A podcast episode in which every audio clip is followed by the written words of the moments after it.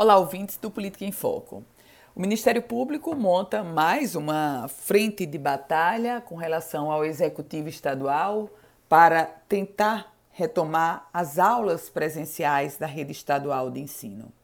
Depois de ter entrado com uma ação na Justiça, aliás, uma ação que ainda não saiu o resultado, ainda não teve um julgamento, o Ministério Público agora é, colocou fez constar no Diário Oficial uma recomendação para a governadora Fátima Bezerra e direcionada também ao secretário estadual de Educação Getúlio Marques.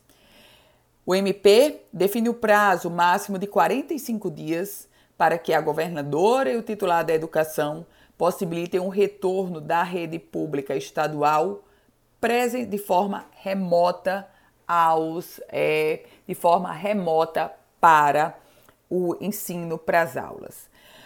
Segundo a publicação, o MP recomenda que o Estado custeie ferramentas e recursos tecnológicos, tecnológicos que viabilizem a conectividade da internet dos alunos. O que é que acontece?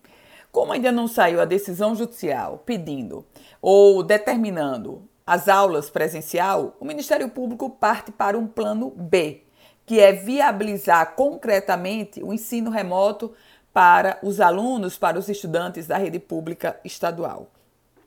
No caso, como esse é uma recomendação, vai caber à governadora aceitar ou não.